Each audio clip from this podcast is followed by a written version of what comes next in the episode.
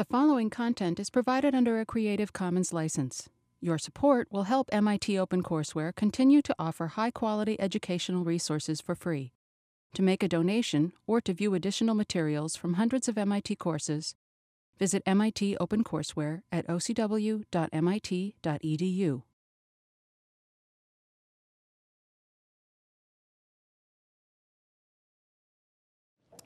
Now, also, before I begin today's lecture, I want to comment a bit about what's going on in the news because at last, uh, last time on Monday, we, we said, or I said, that the Fed was going to cut rates. And uh, in fact, if you looked at the data on Monday and you looked at things like the Fed funds future and other financial contracts, the market had priced in the fact that the Fed was going to cut at least 25 basis points and actually a reasonable probability that it was going to cut 50. And of course, they did neither. They actually held rates steady. But they did do something. what did they do? Anybody know? Yeah. How, how large a loan? $85 billion, which even among friends is a lot of money. Now, this is yet again an extraordinary and unprecedented measure. You know, we know that, uh, that the Fed did backstop Bear Stearns, but the Fed didn't spend any direct money on Bear Stearns. They basically got JP Morgan to buy Bear Stearns and negotiated the deal. In this instance, the Fed is lending money to AIG, lending $85 billion, and AIG isn't even a bank. So what do you think is going on? Does that make sense?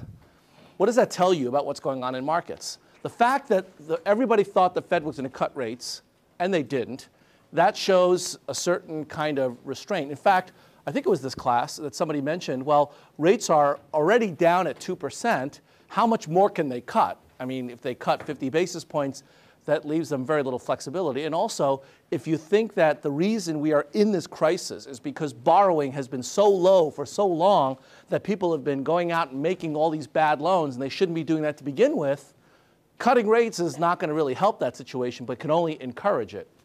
But nevertheless, there was a crisis. Certainly over the weekend, we had some very bad news. Lehman Brothers went under, and the Fed did what? Nothing. So if the Fed did nothing for Lehman, yet they extended an $85 billion loan for AIG, what something's got to be different, right? I mean, I guess you could see whether or not Ben Bernanke has a brother-in-law working at AIG, but I don't think that's it. Yeah. Um, but today, report that Barclays is actually going to go ahead and buy. So what changed? Well, Barclays, the, the announcement is that Barclays is buying some of the U.S. operations of Lehman Brothers. They are cherry picking the operations that they want. What Lehman tried to do over the weekend was broker a deal where Barclays would buy all of them and assume all their obligations and allow them to keep on going as a going business concern. Barclays couldn't do that because they couldn't get shareholder approval quickly enough, and also ostensibly because the Fed would not backstop any losses that Lehman had hidden in its books. And you know, in a matter of 48 hours, it's kind of hard to figure out all the buried bodies in an organization as complex and as large as Lehman. But, but Barclays is going ahead and purchasing those units that they like. And there are many units at Lehman Brothers that are extraordinarily profitable, very good businesses with excellent people. So Barclays is going ahead with those. And by the way, there are all sorts of other sharks that are swimming around Lehman, cherry picking various different groups. This is part of the problem with these, this kind of financial distress. We're going to actually get to this at about lecture 18. We're going to talk about financial distress, and I'm going to bring you back to Lehman Brothers and ask you to think about the problems that this company faces. Because think about it, now that it's been announced that Lehman is liquidating, well, let me put it to you this way. Suppose you were working at Lehman Brothers, and suppose that you've been there 15 years, and suppose that you were running one of the most, most successful uh, proprietary trading groups at Lehman Brothers, and now this news comes up and it's a surprise to you. What is your first reaction? What are you going to do? Yeah. Right. That's certainly one thing. You're going to take a look at what your positions are. And then after you establish that you're okay in terms of your trading positions, what's the next thing you're going to do? What are you going to start thinking about? Yeah. Start. Exactly. You're going to start looking around. So you're going to talk to lots of other people about maybe moving your entire group of 15 people that you've handpicked and developed over the last 15 years. And you're going to start talking to all sorts of other counterparties to move your entire group. And now Barclays decides to buy Lehman, the operations that you're a part of. But there's no slavery in the United States, at least not since the 1800s, which means that if you want to walk, you can. So if Lehman buys, if Barclays buys Lehman and buys the group that you're in, and you're one of the most profitable parts of that, you don't have to stay. So in addition to paying for Lehman, Barclays is also going to have to talk to you and get you to stay, which means that they're going to have to pay you an extra bonus and all of your people bonuses to stay. So now the price of having to keep Lehman together has just gone up dramatically because you've got to keep all of the talent, and it's very hard to do that. So the fact that Lehman is in trouble has caused all sorts of problems and will create additional amounts of frictions and payments that otherwise wouldn't have had to be. So that's, I want you to keep that in the back of your mind, the costs of financial distress. We're going to come back to that uh, in about uh, 10 lectures. Okay, so uh, yeah, question. Um, I heard a quote with regards to the Fed action that the uh, Fed decided that the problem is not the cost of money, but the supply of money. Yeah. And so they're, they're going to infuse capital into the market. Is that just referring to the, the AIG 85 billion, or is there some other way that they're infusing capital? No, I mean that. Well, that's certainly one way, but the other way is that they are they are allowing the other banks to borrow from them at a lower rate. So the discount window that typically banks go to borrow from the Fed, uh, they're making more money available in that way, and other central banks are doing the same thing, injecting money into the system in order to calm the fears of individuals. Does that lower the effective interest rate? Well, we're going to see that in a minute. We're going to actually, uh, one of the things I want to talk about today is exactly what do we see from market prices. Now, on Monday, I claimed that market prices was telling us there's going to be a Fed cut. Clearly, it was wrong. Now, that's a very good lesson because what, what this is telling us is that market prices have information. But as I told you last time, they're not a crystal ball, they're not perfect. And so they can be wrong. Apparently, and this is now very speculative, apparently the Fed decided, as you pointed out, that it's not the, it's, it's not the availability of, or the, rather the, the cost of funds that's, not, that's important, but rather the availability. In other words, they're worried about a credit crisis, uh, a crisis of liquidity. And AIG is a very important player in that respect, apparently much more so than Lehman, because Fed didn't do anything to try to keep Lehman from going under.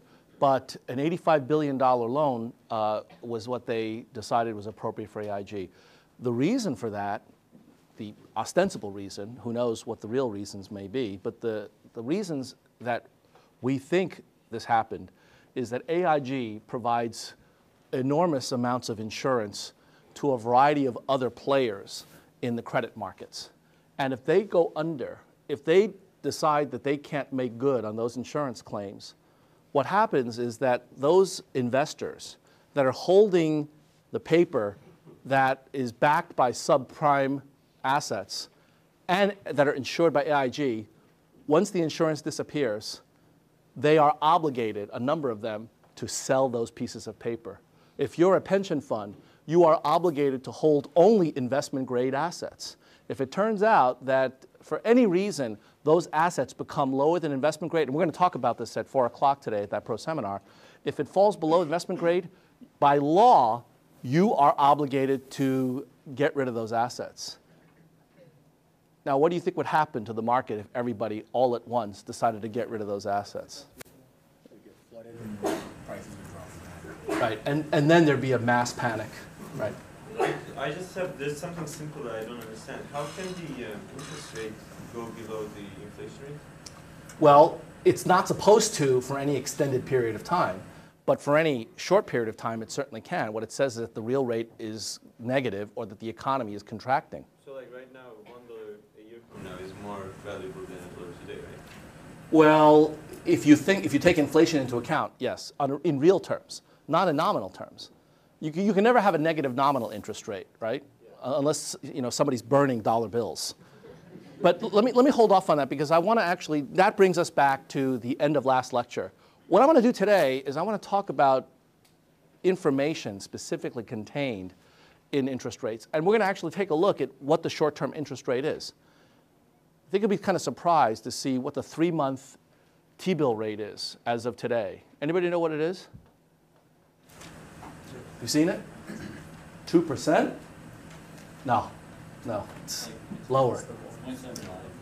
Well, let, me, we'll, we'll see in just a minute. Okay, so let me, let me, let me start today's lecture by going back to where we left off uh, last time. Last time we talked about the pricing of pure discount bonds, bonds that, uh, uh, that pay only uh, principal at the end and no intermediate coupon payments. And we saw that the price today is simply equal to the face value or principal at the end of the uh, maturity date and then discounted back using the interest rate. And I pointed out at the end of last lecture that the interest rate can differ depending on the horizon. So a one year interest rate is not the same as a five year interest rate because the market has different expectations about how the economy will do and what the appropriate borrowing rate or the time rate of preference uh, might be. So, in fact, for every horizon, one year, two year, three year, five years, we have a different interest rate. It doesn't have to be different, but in general, it does tend to be different. How do we find out what these interest rates are? Yeah. Market. Exactly, the market. The way to do it is not to think about interest rates at all, but rather to, to auction off pieces of paper that pay $1,000 in a year, $1,000 in two years, $1,000 in three years, and so on. And we auction off each of these pieces of paper and see what the prices we fetch are for those pieces of paper. Once we have the price, and once we know the face value of $1,000, we can back out the interest rate. We can solve for the interest rate R, okay? So that's how we get the rates. And what I want to do today is to explicate what those rates really mean. I want to show you how to read the entrails and see that these rates contain enormous amounts of information about the future. Not all of that information is good, so sometimes it's misleading and incorrect, but it's always useful in one form or another. Now, to do that, I want to develop a little bit of new notation and get you to think yet again differently about the evolution of interest rates over time. I'm going to define what's called a spot rate as the rate of, an, of interest between today and some other point in time. And I'm going to talk about future spot rates as the interest rates between some future date and then another date even beyond that. So, to be explicit, I want to define new notation called capital R. Uppercase R is meant to convey a one year spot rate of interest at a particular point in time, t. Okay? So, capital R1, that denotes the spot rate of interest between today and next year. Capital R3 denotes the spot rate of interest between years two and three. And capital RT denotes the one year spot rate between dates t minus one and t, okay? So these capital R's are always one year rates, unlike the little r's, which can denote multi year rates depending on the application. Now, there's a reason I want to define the, the, these big R's it turns out that if I have a one year dis, a, a, pure discount bond that pays off at year T, then I can use the one year spot rates to compute today's price, right? The one year spot rate, when you accumulate them, when you multiply them together, that will give you the accumulated interest over this entire T year period.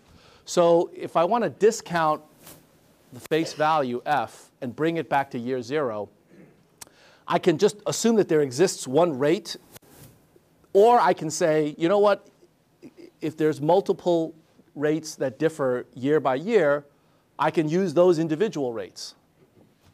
Okay, so I get that first equation. Now, we don't observe them, so this is a pure fiction in terms of what I'm writing down. It's a, it's a theory. So I'm, I'm not telling you that we know what those big R's are, but I know that they exist, and whatever they are, this is what the price of the bond ought to be today. Any questions about that? Okay. Now, what I do observe is the price and F. Those things I get from the marketplace and the contract uh, for these bonds. Therefore, it turns out that as a very simple identity, this expression, this little r, which I'm adding some little more complicated notation to indicate when I begin and when I end in terms of my horizon, I can simply define this little r as being equal to the geometric average of these big R's. It's really just terminology at this point, right? I'm simply saying that in reality, we have one year interest rates that may change over time. And I know that the price of the bond today is equal to the future course of one year interest rates uh, as discounts over that uh, period. When I use those as discount rates, I bring back this value f, I get today's price. I can just as well write that chain of one year interest rates as a single number raised to the teeth power. I can always do that. Right? You could think of this little r as an average, a geometric average of the big R's. Right?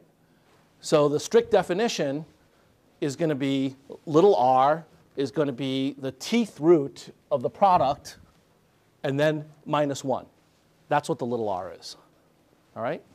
You take that product and you raise that to the 1 over teeth power, or take the, the teeth root, and then subtract 1 from that. That's what my little r is. Now, why am I going through all of this? It's because I want to show you that from a theoretical perspective, the little r, which we can observe, contains information about the future course of interest rates. Right? Within the little r are all the big R's at least today's expectations of what those big R's are going to be. So it turns out that uh, if we look into the little r's, we can actually develop insight about what's going to be happening next year, five years from now, 30 years from now. Now, let me give you an example just to make sure that we understand the mechanism by which these little r's and big R's are determined, okay? So here's a, a, set of prices of strips. These are Treasury securities issued by the US government, and then a, a, a, third party buys them and then takes the coupons and creates separate securities and sells those separate securities, each one of which is one of these coupons. So, from our perspective, they look like pure discount bonds. There's no intermediate coupon payments for each one of these strips. And the maturity is three months, six months, one year, two years, up to 30 years. Okay? And those are the prices. So a three month strip is currently priced at, at, as of August the 1st, 2001. It was priced at uh, a, a little bit less than a dollar. Okay? So, how do we figure out what the little r is associated with those various prices? Well, let's take an example the, um, uh, the five year strip is priced at about 80 cents to the dollar, okay? So the price is 0.797, and that's equal to a dollar paid five years later. So therefore, it's a dollar discounted back five years. So I'm going to use my little r, and the 0, comma 5 indicates that it's today's spot rate for borrowing over a five year horizon. And it turns out that when I solve for that, I get a number that's 4.64%. That's the, the rate of return, the cost of capital, the yield uh, of that five period horizon. Okay? Any questions about this? Yeah. Uh, just, how, do we, how would we do it maybe if it was one that was less than a year's time horizon? So if it's less than a year's horizon, then you basically have to go the other way in terms of the power, right? Is it like one over one half? Yeah. basically? Exactly. That's right. Yep, that's it. It's just a shorter time horizon than a year. Now, suppose that we observe a bunch of these, as we do with the strips. So in other words, you, have got a five-year rate, you've got a 10-year rate, you've got a two-year rate, and so on. What does that tell us about the future? Well, let's write down the big R's. Even though we don't see them, we know that somehow implicitly they're there. So, what are the relationships between the little r's and the big R's? Well, you'll see something really neat emerge out of this. So, we'll start with a one year strip. With a one year strip, the little r and the big R is the same, right? Because it's only one year. So, there's a one year big R, a one year little r, and when you work out the math, they're actually equal to each other. But now, when you go with two years, three years, and t years, it gets a little bit more complicated. Take a look at what happens if you take the price of the one year and you divide that into the price of the two year. So these two securities, the one year and the two year, they have the same F, the same face value. They pay $1,000 at maturity, but one of them goes for one year and one of them goes for two years. What happens when you take P01 and you divide that by P02? By the way, both of those prices exist today, right? For example, if you take a look at the strips, the price of P01 is 0.967, the price of P02 is 0.927. If I take the price of 1 divided by the price of 2, what do I get? Yeah. Exactly. I get 1 plus R2. And so if I subtract 1 from that, I get R2. So let's just go back. I don't have a calculator with me, but I'm sure all of you do. Somebody do that division for me, will you? Can you take 0.967 and divide that by 0.927? What do you get? 0.967 divided by 0.927. What's that? 1.04. 1.04, and then subtract 1 from that, 4%. Actually, can you give me a few more digits of accuracy? 4.014. What's that? 4.314. 4.314. So it turns out that in year, in year zero, where we have all of these prices, we actually have a forecast for what big R2 is. Big R2 in this case is the borrowing cost between year one and year two. But we're sitting at year zero. So, implicit in the price of a two year bond and a one year bond, implicit in that is a forecast of what the price is going to be, or what the yield is going to be, or what the borrowing cost is going to be between years one and two. In this case, 4.3% or so. And that's a really uh, important observation. If you plot these little r's on a graph as a function of time, you actually get a sense of where the future big R's are going to lie. This plot, a plot of the R's as a function of time, is known as the term structure of interest rates or the yield curve. And it gives you a sense of where future interest rates are going to go. If the curve is upward sloping, it says that as you go out into longer maturities, your average yield, the average, the geometric average of all the big R's, it's getting bigger as time grows, as the time horizon grows. If it's downward sloping, it suggests that future interest rates, future big R's, are declining. So I want to show you what this yield curve looks like today. Now, it turns out that we don't have a yield curve of strips as readily available as a yield curve that includes coupon payments. So I'm going to come back to the distinction a little bit later on. We haven't talked about coupon bonds yet, but I just want to show you what the yield curve is. So I, am on the Bloomberg website. This is uh, publicly available, so I don't have a particular license for it. It's the, the public version. And if you click on market data and then click on rates and bonds, you're going to get this page right here. So these are the different US Treasury securities, the different horizons. These are the coupons. For less than a year, there are no coupon payments, so these are pure discount bonds. And there's the graph. That's it. That graph, the green line, is showing you the future course of interest rates. It's extremely low today. The scale is on the left hand axis.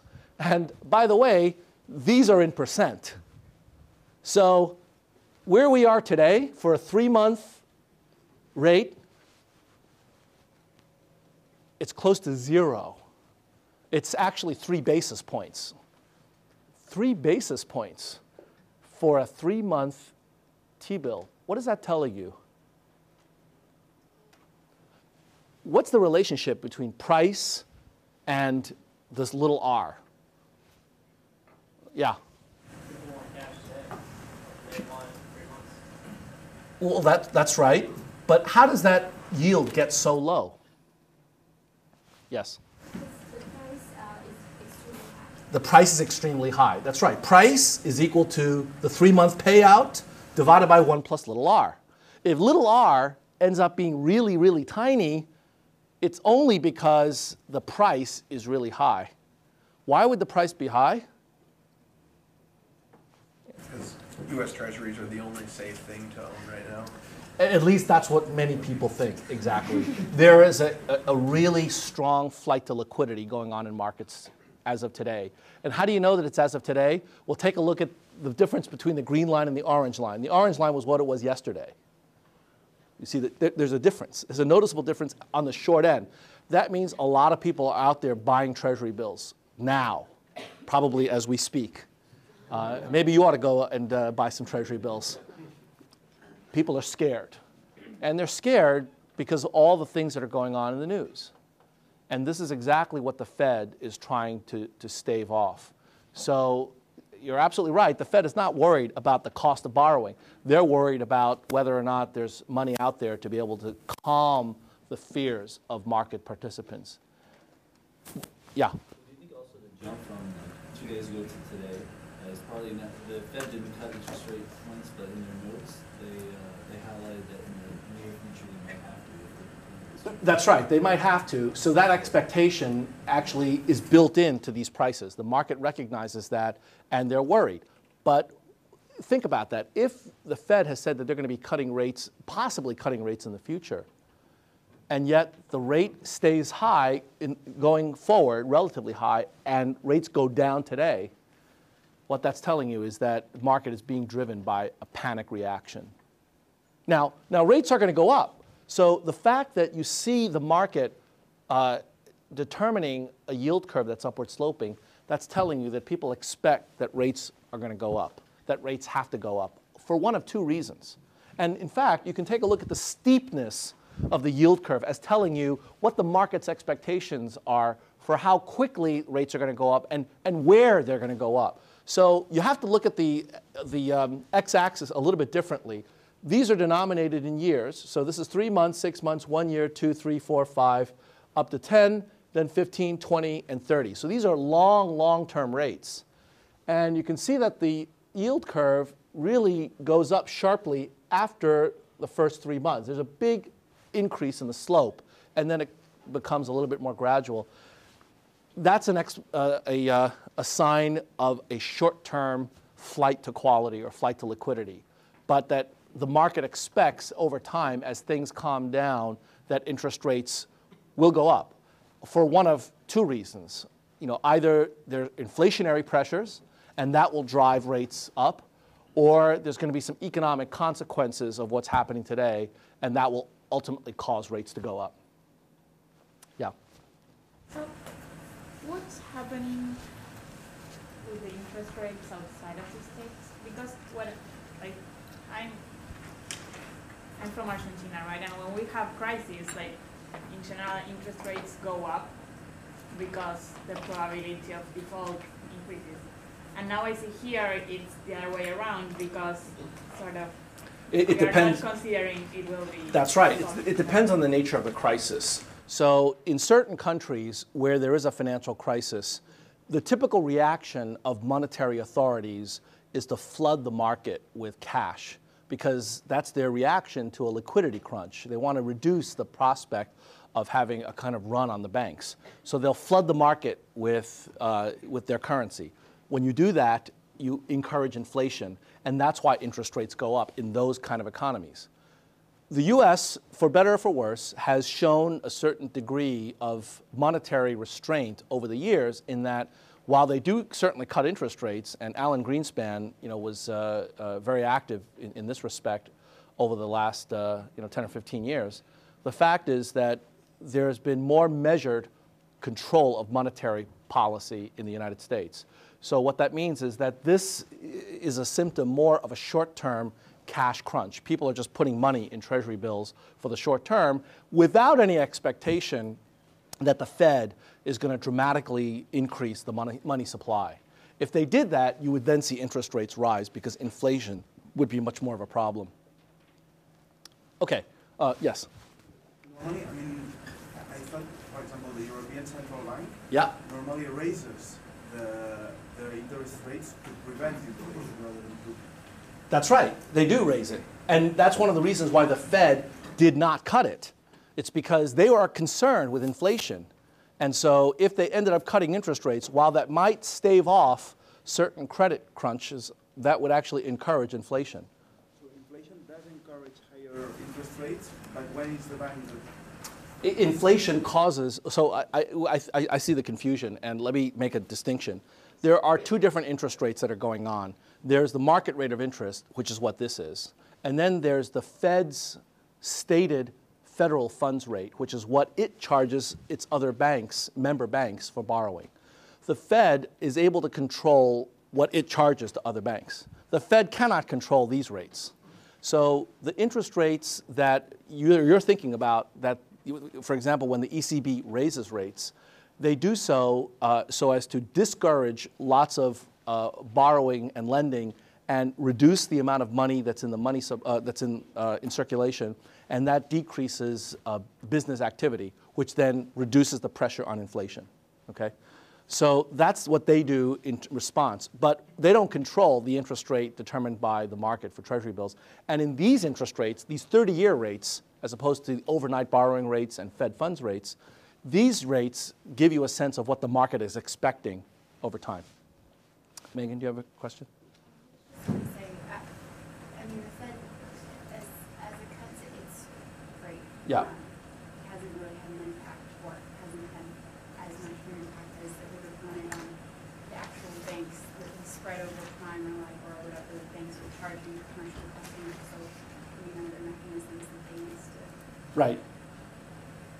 Mean, to, stave off that credit crunch, that's really. Well, that's right. I think that when you think about the instruments that the Fed has for managing monetary policy and credit and liquidity, it's actually pretty minimal. I mean, they have like one, one variable. You know, imagine flying an airplane and you get one control. You know, what, pick, you pick the control. You, you want to be able to control the wheels or the, the ailerons or the, you know, it's very, very hard to try to manage the economy with one variable. Now, the Fed has other policy instruments that are a little bit more complex, like the discount window, like moral suasion. The New York Fed can go to these banks and say, what are you guys doing? Are you nuts? Um, but what's going on now is that because the crisis has reached such an extraordinary level, th they're not worrying about interest rates. They're actually trying to figure out how to stave off some kind of mass panic. And so getting directly involved with AIG, getting in discussions with Bear Stearns and JP Morgan, uh, they really have no choice and, and it's, it's a signal of sort of how desperate times are. Yeah, one last question. Um, a couple, uh, this is kind of a multi-part. My understanding is first that the Fed is not a federal organization. It's made up of member banks. Yeah. So that it's not a government entity, but the government has appointed representatives to it. And on the same time, where does the Fed get all their money from? Well, uh, so this is more of a question that you probably should be asking your macro instructor, but I'm, I'm happy to answer, but they may, the macro folks may uh, disagree with what I'm about to tell you. Um, the Fed is a government organization. It's, it's, it's separate from the government in the sense that it's not a political uh, organization, but it does have the full backing of the government and it has powers granted to it uh, as part of the various uh, legal, um, uh, legal proposals that were developed to create the Federal Reserve System. Um, where does the Fed get its money from? It gets, it gets its money from the Treasury. So the Fed can actually engage in what are called open market operations and uh, can actually contract or expand money supply based upon what the Treasury will, uh, will allow it to do or will work with it to do. So, and the Fed controls the borrowing rate among all of the member banks. And actually, all of the major banks are members. So it's not like you can start up your bank tomorrow. In order to start a bank and deal with the public, you need a bank charter. And the bank charter is issued by the government. And once you're part of that network, you are part of the, uh, the Federal Reserve System. So aren't they losing money from, say, the fallout of these banks? Yes, they- they, in essence, losing also themselves? Well, they're, they're not trying to make money. That's not their objective. Uh, and if they're losing money, ultimately, it's not them that is losing money. It is who? Yeah, we're, we're, we're losing money. It's, it's government sponsored. So that's one of the reasons why I think the Fed has been so concerned about uh, bailing out Lehman Brothers and even the bailout of Bear Stearns, which did not necessarily cost them anything. Uh, the fact that they were willing to provide this backstop guarantee in order to make the deal happen, that implicit insurance is a cost that we ultimately end up paying. They got a huge amount of heat for that, and that's one of the reasons why they decided to back off from the Lehman Brothers deal. It's because they would have gotten huge, huge backlash uh, from that kind of an event. Now, AIG, the fact that they went and did something there tells you something about how important AIG is or what repercussions might have come about if they had let AIG fail. So that says more not about the Fed, but more about the situation with AIG and the specific financial transactions that they were engaged in. Okay, let me uh, continue on, and uh, sorry, I'm going to uh, hold off questions for a little bit longer, but I do want to cover, uh, you know, some additional material. So this is the expression that we just described for getting a sense of future interest rates, and we saw, given today's uh, yield curve, you know, that there is some sense that interest rates are going to rise.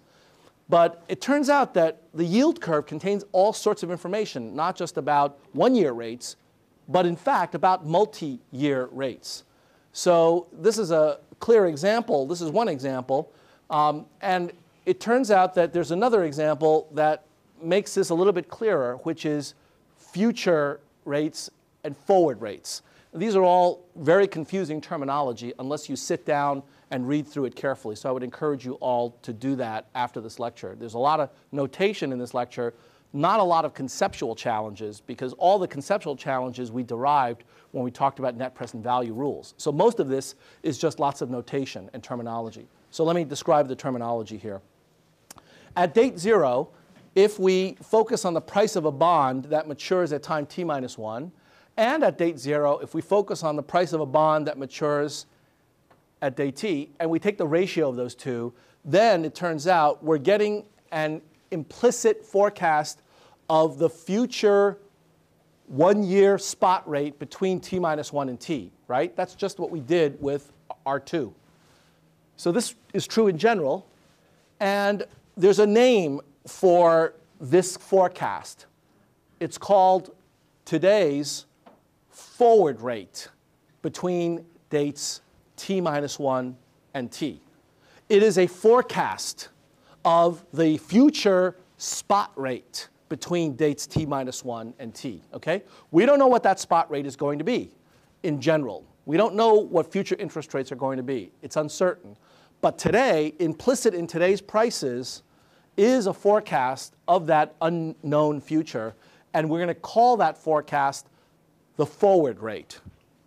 So that is really meant to convey that it is a rate that we observe today, and it is meant to capture the market's best guess about what the future spot rate will be. Okay? So this is, I know, a little bit confusing, and just to give you a summary of all the notation and terminology we've defined today, we have a spot rate, right? That's a spot rate is the rate that you have to pay or that you will earn on the spot for a period of time. So you've got the two-year spot rate today. You've also got future spot rates, which you don't know and don't observe. You also have a forward rate, which you do observe today, and the forward rate is a rate that applies over some period in the future, and it's today's best guess of what that future rate will be. Now, we can see the implicit forecasts that are, are in the yield curve. The one year spot rate today also happens to be equal to the one year forward rate. However, if you take a look at the two year spot rate and compare that with the one year spot rate, you can compute the, the, the one year forward rate for borrowing between years one and two. And similarly, if you compare the four year spot rate with the three year spot rate, you will be able to figure out what the forward rate is for borrowing one year between three and four. Okay? Now, you might think this is complicated. Believe me, it gets even more complicated when you think about multi year forward rates. So, suppose I asked you, what is the two year borrowing rate three years from now? Then, what you would do is to take a five year bond and compare that to a three year bond, and that would give you the two year forward rate today, starting in year three. Okay? Lots of different rates. This is, again, why I've told you every time you have a problem like this, draw a timeline. Otherwise, you're going to get hopelessly confused. Now, um, in general, you can define forward interest rates between any two points in time, between time t1 and t2. And so the typical forward transaction is one where today we agree to do a deal that starts at some point t1 in the future and concludes at some point t2 in the future. And that's known as a forward transaction. It's a transaction that we agree upon today to engage in sometime in the future. Okay? Now, I want to work through an example because this is a bit confusing. So, let me show you how this might work and why the whole idea of forward rates and future spot rates is so important. A practical example is that you are the chief financial officer of a multinational company based in the US. And you're going to get $10 million a year from now from operations overseas. And it's going to come back in the form of dollars. But it's not going to come back today. It's going to come back exactly one year from today. Now, you've got to pay dividends two years from today. So you're going to use that money that's going to come in a year from now and then at the end of year two, you're going to pay it out. And so you don't want to take that money next year and fool around with it. You don't, you don't know what interest rates are going to be. But what you'd like to be able to do is to today lock in a rate of return between years one and two. Because you know that you're going to need to get that money invested in year one, and you'd like to be able to pay it out in year two. And you want to do that all today. So how do you do that? Well, you go to the financial markets and you look at the yield curve and you see what the one-year rate is and what the two-year rate is. And what you get from looking at the newspaper is the one-year rate is 5% and the two-year rate is 7%. Question, is 7% a spot rate, forward rate, or future spot rate? It's a spot rate of what? Exactly. It, it is today's spot rate between now and two years from now. It's a two-year spot rate, right? What you care about, though, for the example that I just gave you, is what? One-year spot rate in one year. Exactly. You care about the one-year spot rate in one year, the future one-year spot rate, which you don't know what it's going to be. That's uncertain. But you do have the what rate? What rate do you have today? The forward rate, right. You have the forward rate because you've got the two-year spot rate, you've got the one-year spot rate. So when you compare the two, implicitly in that, in those two rates, is the future, is the forecast of the future one-year spot rate or today's forward rate between years one and two. All right. Now let's get to brass tacks. How do you go about locking in the rate between years one and two? Well, here's a a really cool transaction that you can do. Uh, today, borrow $9.524 million for a year. How do you know you can do that? You have the one-year interest rate. Exactly. You've got the one-year interest rate at 5%, so if that's really a market rate, that means that you should be able to borrow at that rate. Okay? So when you're borrowing money, what are you doing? You're, are you buying a bond? You're selling a bond. You're issuing a bond, right? Okay, so you borrowed $9.52 million today. Now, in a minute, I'll explain to you why that, that num number is so weird. Then, after you get the money today, I'm going to ask you to put it into the two year bond. So you got $9.52 million in cash, and you put it into a two year bond. So let's take a look at what you've done with that transaction. The outcome looks like this. In year zero, you've borrowed 9.52, and then you've taken the proceeds and you've bought a bond at 9.52. So in fact, your net expenditures is nothing, right? You borrowed money, you took that money and you bought something else, you've loaned it out.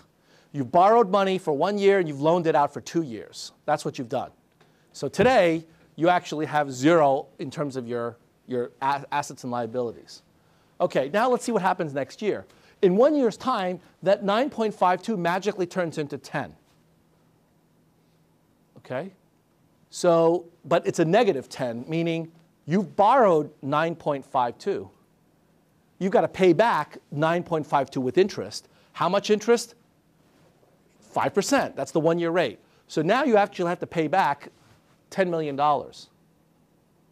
Well, it just so happens you have $10 million. How? From the money that's coming in from your subsidiary, that repatriation amount of money. So you take that $10 million, you pay it back, and you're done with that part of your portfolio. What do you have left? What you have left is a bond that will pay you money in the year after that, between years one and two. And there you go. You get paid $10.9 million. You've done all of this transaction today. You've locked in the rates today. Okay? Yeah. You're locking in the one year spot rate, one year deal? That's right. You're locking, well, you're locking in the forward rate, which is the forecast. Expected. Right. It's, the, it's, it's what the market expects the future one year spot rate will be. Now, that's a, good, that's a good point that you bring up, which is let's say, let's say that in year one, it turns out that at that point in time, the one year spot rate is 7%. Are you happy or are you sad? Some people say sad, some people say happy. What, what you, if the one year spot rate one year from now is 7%, and you've done this deal already, you're happy. That's right. Because what are you getting on your portfolio? 9%. Now, wait a minute. How do you get 9%? I thought that I told you the two year rate was 7%.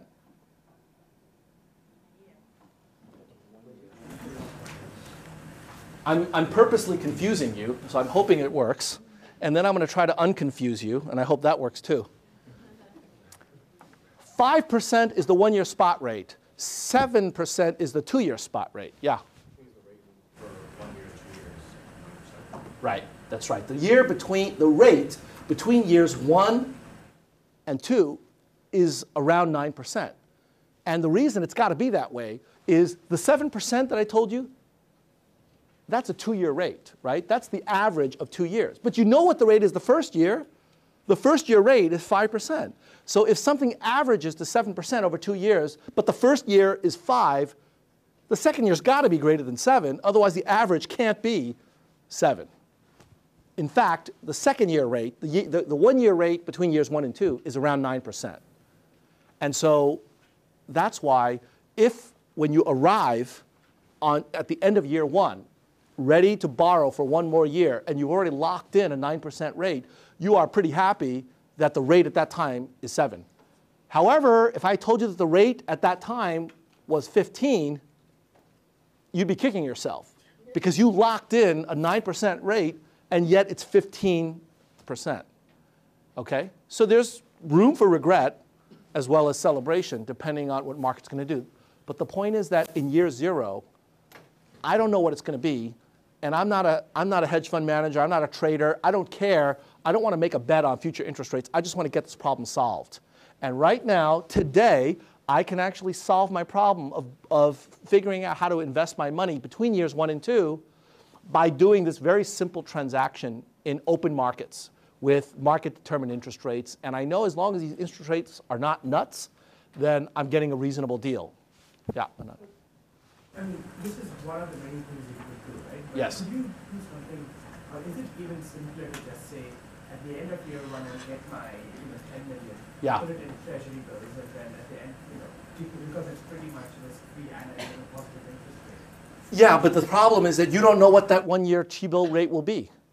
Whereas right now, you know that it's 9%. Right now, you know it's 9%, and it seems like a pretty good deal, go ahead and do it. If, however, you think that interest rates are going to go up much more than the market thinks, then you may want to wait. But now you're becoming an interest rate speculator. You're, you're, you're taking risk. And as a CFO, that's generally not your job and not your level of competency, right? You're not there trying to forecast interest rates. Yeah. The nine point five four was the, is the present value of the ten thousand. That's right. The 9.524 is the present value of $10 million today at a rate of 5% interest. Okay? So the way that I did this, and you know, this, this is a good illustration of what I've been telling you about finance not being a spectator sport. I suspect that all of you understand the lectures that I've given so far about present value and about time value of money and the fact that you've got to use the right exchange rate. It all is pretty straightforward but putting it into practice is not so easy. At least for me, I don't find this example so transparent. You have to actually spend some time thinking about it, thinking about where the money's coming from, where the money's going, how much money you have at any point in time. And, but when you work it out, it all makes sense. And so I would encourage all of you to spend some time working this out. Okay? Uh, question? Yeah. Okay. Is there any financial derivative you can buy only the future, right? Or you have to play with futures? Yes, there, there are ways you can engage in a forward contract, of course. So you don't have to do this. But the fact is, doing this is so simple, why not? You know? And if it's simple, most likely it'll be cheap.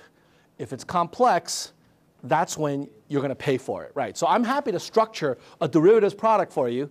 Let's call it a structured product that we trade over the counter, where I offer you a forward contract, one year borrowing with certain terms and privileges and so on. And by the time we're done, I'm going to charge you a transaction fee of, oh, I don't know, maybe 5%. Versus you buy a two year bill and a, a two year bond and a one year bill, and you're done, right? So that, that's the difference. It's really the ease with which you can implement the strategy. All of you right now, today, all of you can do this. You can do this. You can actually trade in these markets, set up a brokerage account, trade these in- treasury instruments, do this yourself. In fact, you can do this online. So it's very, very simple. And yeah. That easy to get ten million dollars? Oh, well, yeah, that's, that, that's the hard part. Yeah. There's an old Steve Martin joke that says, I'm going to show you how to uh, make a million dollars and pay no taxes. First, get a million dollars. So, yes, that, that's the hard part. Okay. Um, so now this transaction, this transaction today locks you in to a 9% rate between years one and two. And so going back to the question that Anand raised, should you do this or should you just wait? Well, it depends. Do you feel lucky? Do you, do you think do you think you can do better than 9%? I mean, today 9% looks wonderful, but that's not what the rate you're going to get today. In fact, if we go back to the Bloomberg site, you can see what kind of rate you would lock in today between years one and years two. And I promise you, it's nowhere near 9%. And so again, you might, you might actually say today, in today's low interest rate environment, you might say, look, I think that inflation is going to heat up a great deal over the next year. And therefore, what's implicit in today's forecast of future spot rates is lower than I think it ought to be. So I'm going to hold off. That's a bet. And so you're going to take some risks, that's all. And for those people who are good at taking risks like that, they end up doing well. And for those who don't, they end up you know, losing out on good opportunities. Okay.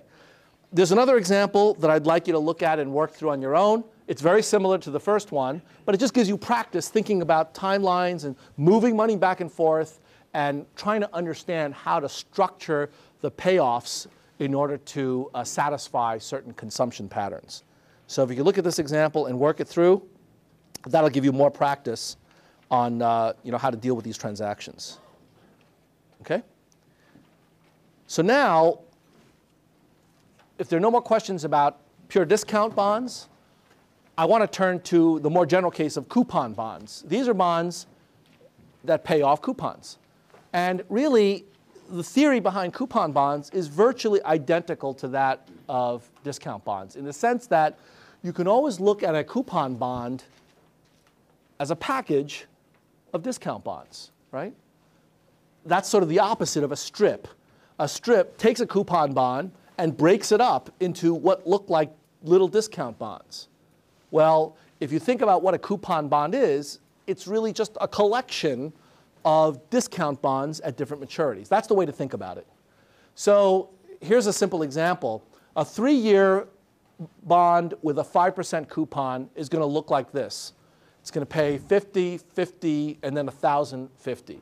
Now, as I mentioned, there are some coupon bonds that pay semi-annually. So when they say that there's a coupon of 3%, it's 3% every six months. So you have to take that into account when you're computing the present values of these objects. How do we do it? Exactly the same way as we do for pure discount bonds. Take the coupons, each of them, and discount them back to the present using either the big R's or the little r's. Either way, you ought to get the same answer because the little r's are simply the uh, geometric averages of the big R's. Okay? However, instead of using the little r's for the different uh, payments, coupon bonds are often quoted with a single number that is a yield. So the theoretically correct way to write the price is given up there. P0 is equal to C, all the coupons, divided by the appropriate big R's. Or we could replace every one of those big R's with the appropriate little r. By appropriate little r, I mean little r01, little r02, little r03, right? Each of those. But we can also calculate an average of all of those little r's and just use one variable. And to simplify notation, I'm going to give it a completely different symbol, y, and say, what is that single number y that will give me the price of the bond? And that y is known as the particular bond's yield. It is the single interest rate which, if interest rates were constant throughout time, would make the present value of all the coupons and principal equal to the current price.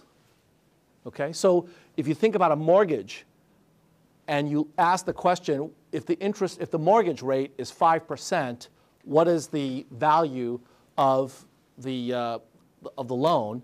That's exactly this expression right here. Okay?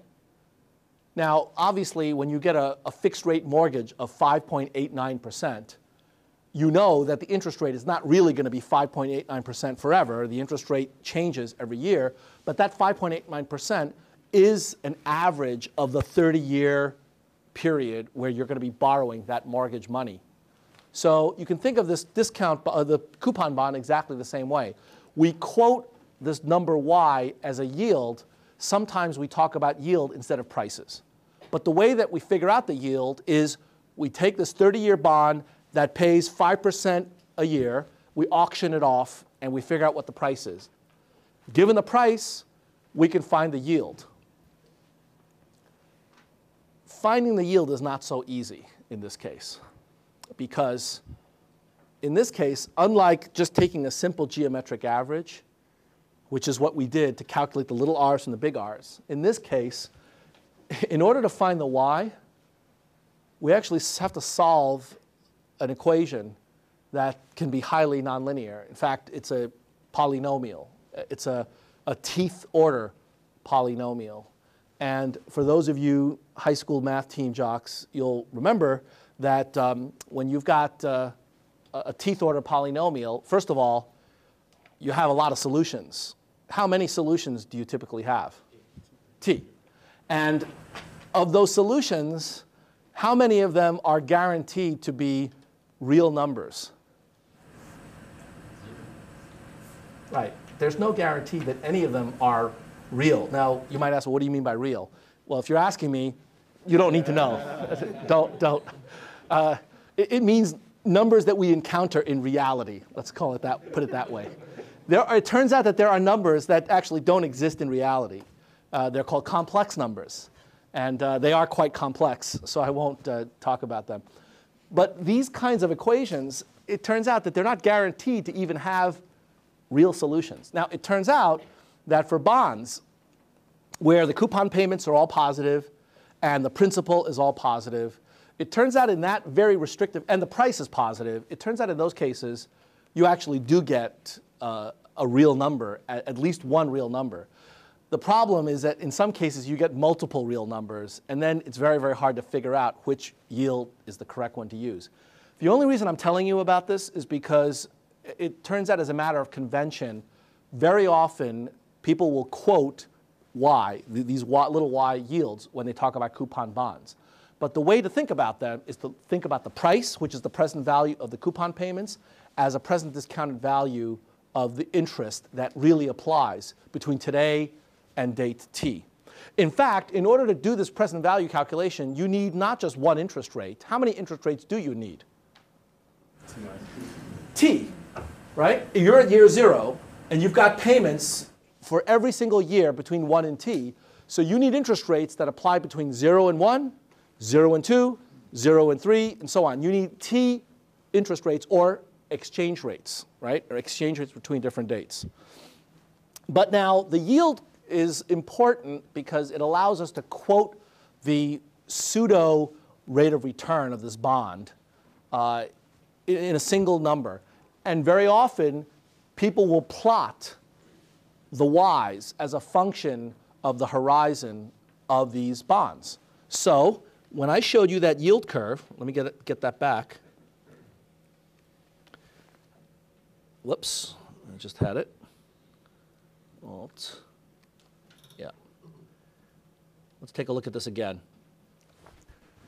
These uh, treasury bonds from years 2 to years 30, those have coupon payments.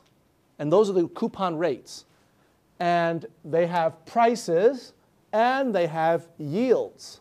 So what's plotted here is not the little r, it's the y for the coupon bonds. And so the reason that they're not the same is because the yields, the little y's, they depend on the coupon payments. Uh, and, and really, strictly speaking, we don't care about coupon payments when we look at time to maturity. We just want to know what is the interest rate between 0 and 1, 0 and 2, 0 and 3, 0 and 5, and so on.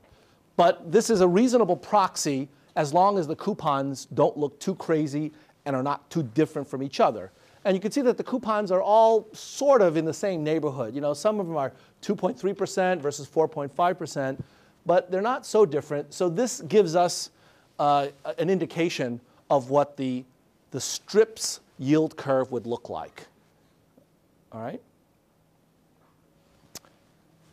So let me uh, go back. Here's an example of the historical yield curve for US Treasury securities. And let me just show you a plot. They move around a lot. So these yield curves tell us something about the average interest rate across various different maturities. So if you look at the, um, the yellow line, that's a one-year yield curve, or, or sorry, one-year yield uh, over time. So this is not the yield curve anymore. This is a plot of the time series of one-year yields over time. And you can see that starting in the, when the sample began in 1982, the one-year yield for US Treasury bills is 12%. 12% back in 1982.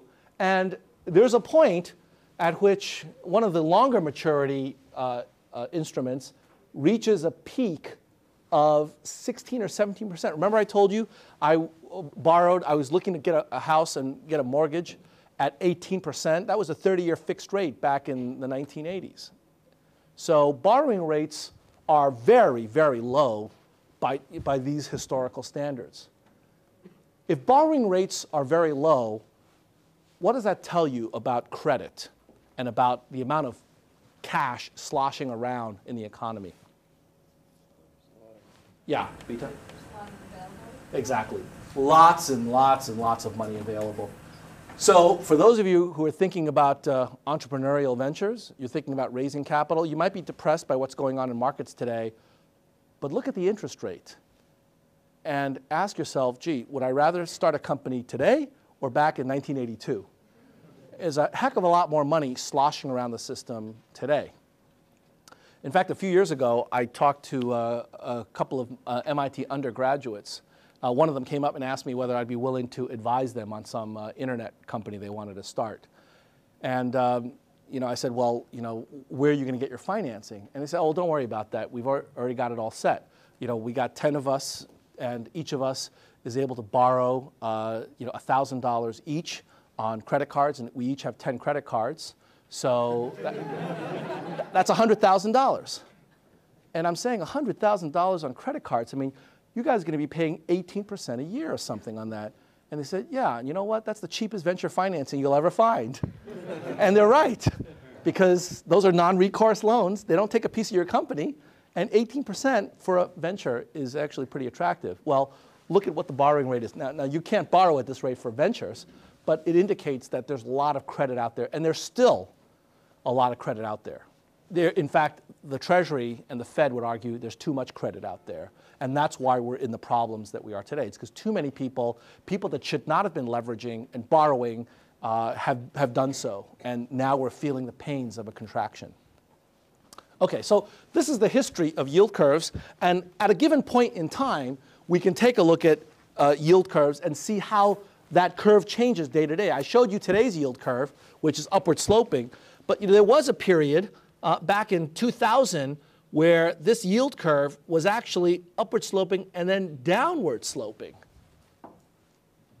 Why would the yield curve be downward sloping? What that tells you is that there's an expectation of the market participants that interest rates in the long run have got to come down. Uh, and that there's going to be some kind of Fed policy shift possible within three years, five years, 10 years that would make that more likely than not. So, by looking at these yield curves over different dates, you can get a sense of how the market's expectations are of the future, which I think is a tremendous uh, ability to actually look into the future, at least look into the future as predicted by all the market participants. Uh, this is just the yield curve that I told you about. This is not in your notes, but uh, I was able to copy that from Bloomberg this morning. But you have that in the public website. And now, the, the, the next topic I want to take on very briefly, because there's a lot to be said about models of the yield curve, and I won't take up class time to do that. This is something that is a, a more uh, a, a, topic that's more uh, significantly focused on in investments and in uh, fixed income securities. But what, one of the things that we'd like to be able to do is to try to model that term structure of interest rates is there any logic that we can come up with that explains why the yield curve is upward sloping or backward bending or inverted? And it turns out that there are a number of theories that have come to be proposed. I'm not going to cover any of these in any depth, but I want to at least mention the names so that you'll know that there are theories out there that will tell you whether or not the yield curve should be so steeply sloped or not. There's something called the expectations hypothesis. There's something called the liquidity preference hypothesis. There's a preferred habitat model, a market segmentation model. And then there are a whole slew of extraordinarily sophisticated and complex uh, mathematical models, one of which, and probably the best known of which, was developed by our very own uh, John Cox and uh, Steve Ross. The Cox Ingersoll Ross model of the term structure of interest rates is probably the single best known yield curve model. It's a very complicated model, but it has some pretty significant implications for whether the yield curve ought to be upward sloping or downward sloping or how it changes over time. So I'll give you one example of what that theory, what these theories are. And I, I won't spend much time on it, but I, I want to at least leave you with some intuition for how you would go about modeling it. Okay, so one model says that the today's forward rates are in fact the best guess of what future spot rates are likely to be. And that's known as the expectations hypothesis. Okay? This hypothesis states that today's forward rate, which is what we do observe, is equal to the mathematical expectation today of the future one year spot rate. Now you might say, well, that's not, that's not much of a theory. I mean, what else could it be? Well, it turns out that there's another theory called the preferred liquidity preference theory that says that the longer the term of borrowing, the more you're going to have to pay a premium for people to lend to you. So, because people would prefer liquidity. And so, the longer you demand the borrowing for a greater period of time, the more you have to pay, much more so than just linearly. So in particular, the expectations hypothesis, that suggests that the yield curve is flat, right? It doesn't, there's no, there's no impact on borrowing for two years, three years, five years, 10 years. The future rate is just equal to today's, uh, the, today's forward rate is the expectation of the future, okay? It's a fair bet. Liquidity preference says that the yield curve should be upward sloping because it's going to be more costly for you to borrow over a three-year period than a one-year period simply because it's going to be it's going to entail somebody giving up their money for a longer period of time. They're going to be less liquid. You're going to have to bribe them to be willing to give up that liquidity. So that's the liquidity preference theory the preferred habitat theory says, you know, there are preferred maturities that people have. And for those maturities, you're going to have different rates than for those that people don't prefer. So if you want a 30 year maturity and that's not preferred because it's too far off, then you're going to have to pay a premium. On the other hand, 10 years is a period that a number of pension funds prefer, so you may not have to pay as much for those preferred habitats. And to give you a sense of where academics is today, none of these models work. None of them can fully explain movements in the yield curve, which, by the way, is a wonderful opportunity for all of you. Because if you have a model that does work, then you can do extraordinarily well. You can turn very, very small forecast power into enormous amounts of wealth very, very quickly uh, on Wall Street. Yes?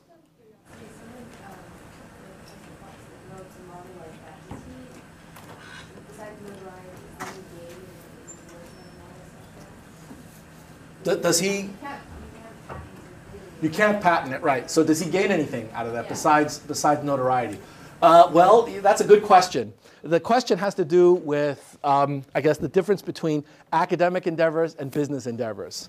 Um, as an academic, what you're trying to do is to make a name for yourself and to put out research ideas that will have an impact uh, on, with your colleagues and the particular area that you're in. So uh, if you're asking, did Professor Cox get rich off of this? The answer is no, probably not. Neither did Black-Scholes, actually. When they published their Black-Scholes option pricing formula, that was the same year that the Chicago Board Options Exchange started trading, and everybody just used the options pricing formula almost from the very start. Did they make money, any money off of that? No, they didn't. And you're right, you can't patent it. So very often in financial, uh, financial firms, when they have good ideas. So for example, I do believe there are term structure models out there that work reasonably well. They are not published. They're kept as the, the Coca-Colas uh, of uh, financial markets. They're trade secrets. And so if you go there to work and ultimately work with the right people, you will learn such trade secrets, which by the way is one of the reasons why when Barclays acquires Lehman and wants to keep all of these really, really terrific people together, they're going to have to offer a premia to do that. And so that's part of the cost of financial distress, when you disturb the, the status quo. Okay, so that's a, a, few models of the term structure of interest rates. And um, I want to talk about one last topic on coupon bonds before uh, uh, concluding this lecture. Next lecture on Monday, we're going to take up measures of interest rate risk. We're going to look explicitly as what happens when interest rates bounce around. Before we get to that, though, I want to talk about another way to value coupon bonds. And it's exactly the idea that I said before of using pure discount bonds to do so. If I have a pure discount bond, uh, I can use that to price coupon bonds by building up a package of discount bonds. So the example of the strips is given here. You've got a three-year 5% bond, and it turns out that you can show that that three-year 5% bond is going to be identical to 50 one-year strips, 50 two-year strips, and 1,050 three-year strips. Each strip paying a dollar uh, in years one, two, and three. Any question about that claim? Anybody want to argue with me that that's not true? It's pretty obvious, right? Well, this actually has a very dramatic implication. And let me tell you what that implication is. The implication is that the price of a three year 5% bond better be equal to the cost of 51 year strips 52 year strips, and 1,053 year strips. The price of this three year bond better be equal to what it costs to put that portfolio of strips together today. Why? Why should it be equal? Yes? Arbitrage.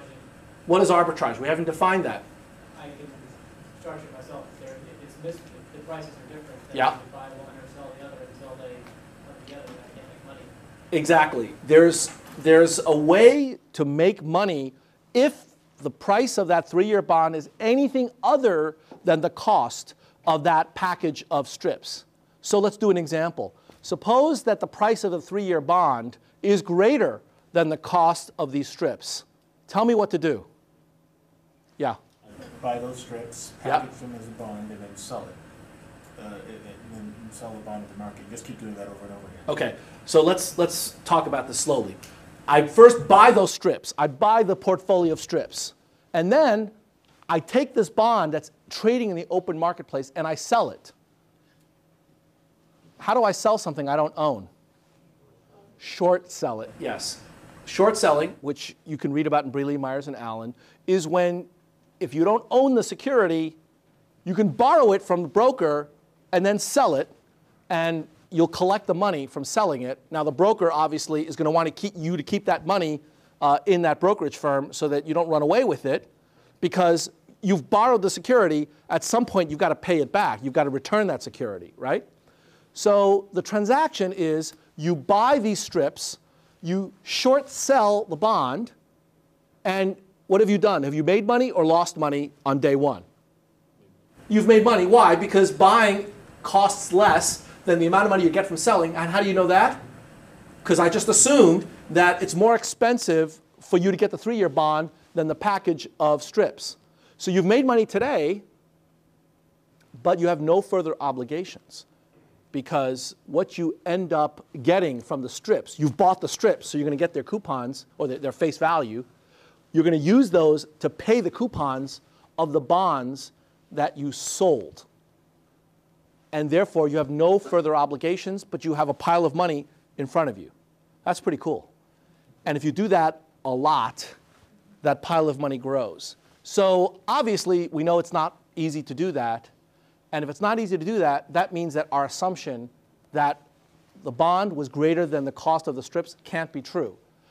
If you reverse the logic, you get the same kind of argument in reverse. Therefore, the only thing that can be is that the prices are equal to each other. Next time, what we're going to do is show that a little bit of linear algebra is going to allow you to make tons of money by comparing all sorts of bonds and looking at these kind of relationships. Okay, I'll see you at uh, 4 o'clock if, uh, if you're interested.